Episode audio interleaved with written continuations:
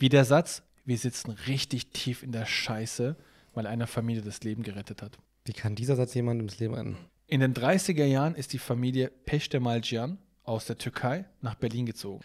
Und ähm, die haben sich da auch ein Geschäft aufgebaut, lief alles richtig gut, aber dann kam der Zweite Weltkrieg. Und die Sowjets sind dann da einmarschiert, wo dann diese Familie ihr Geschäft und auch ihren Wohnsitz hatte.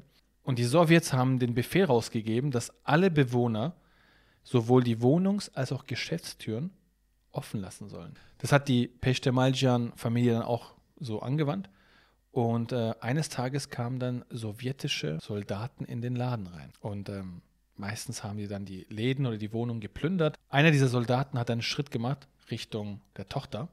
Und der Vater, reflexartig, ne, Vaterinstinkt, ist dann direkt zwischen den Soldaten und seiner Tochter gesprungen. Und dann haben die ganzen Soldaten die Waffe gezogen und auf den gezielt. Und dann hat der Vater auf Türkisch gesagt, jetzt sitzen wir richtig in der Scheiße. Und hat der Soldat gesagt, bist du Türke? Und dann hat er gesagt, ja.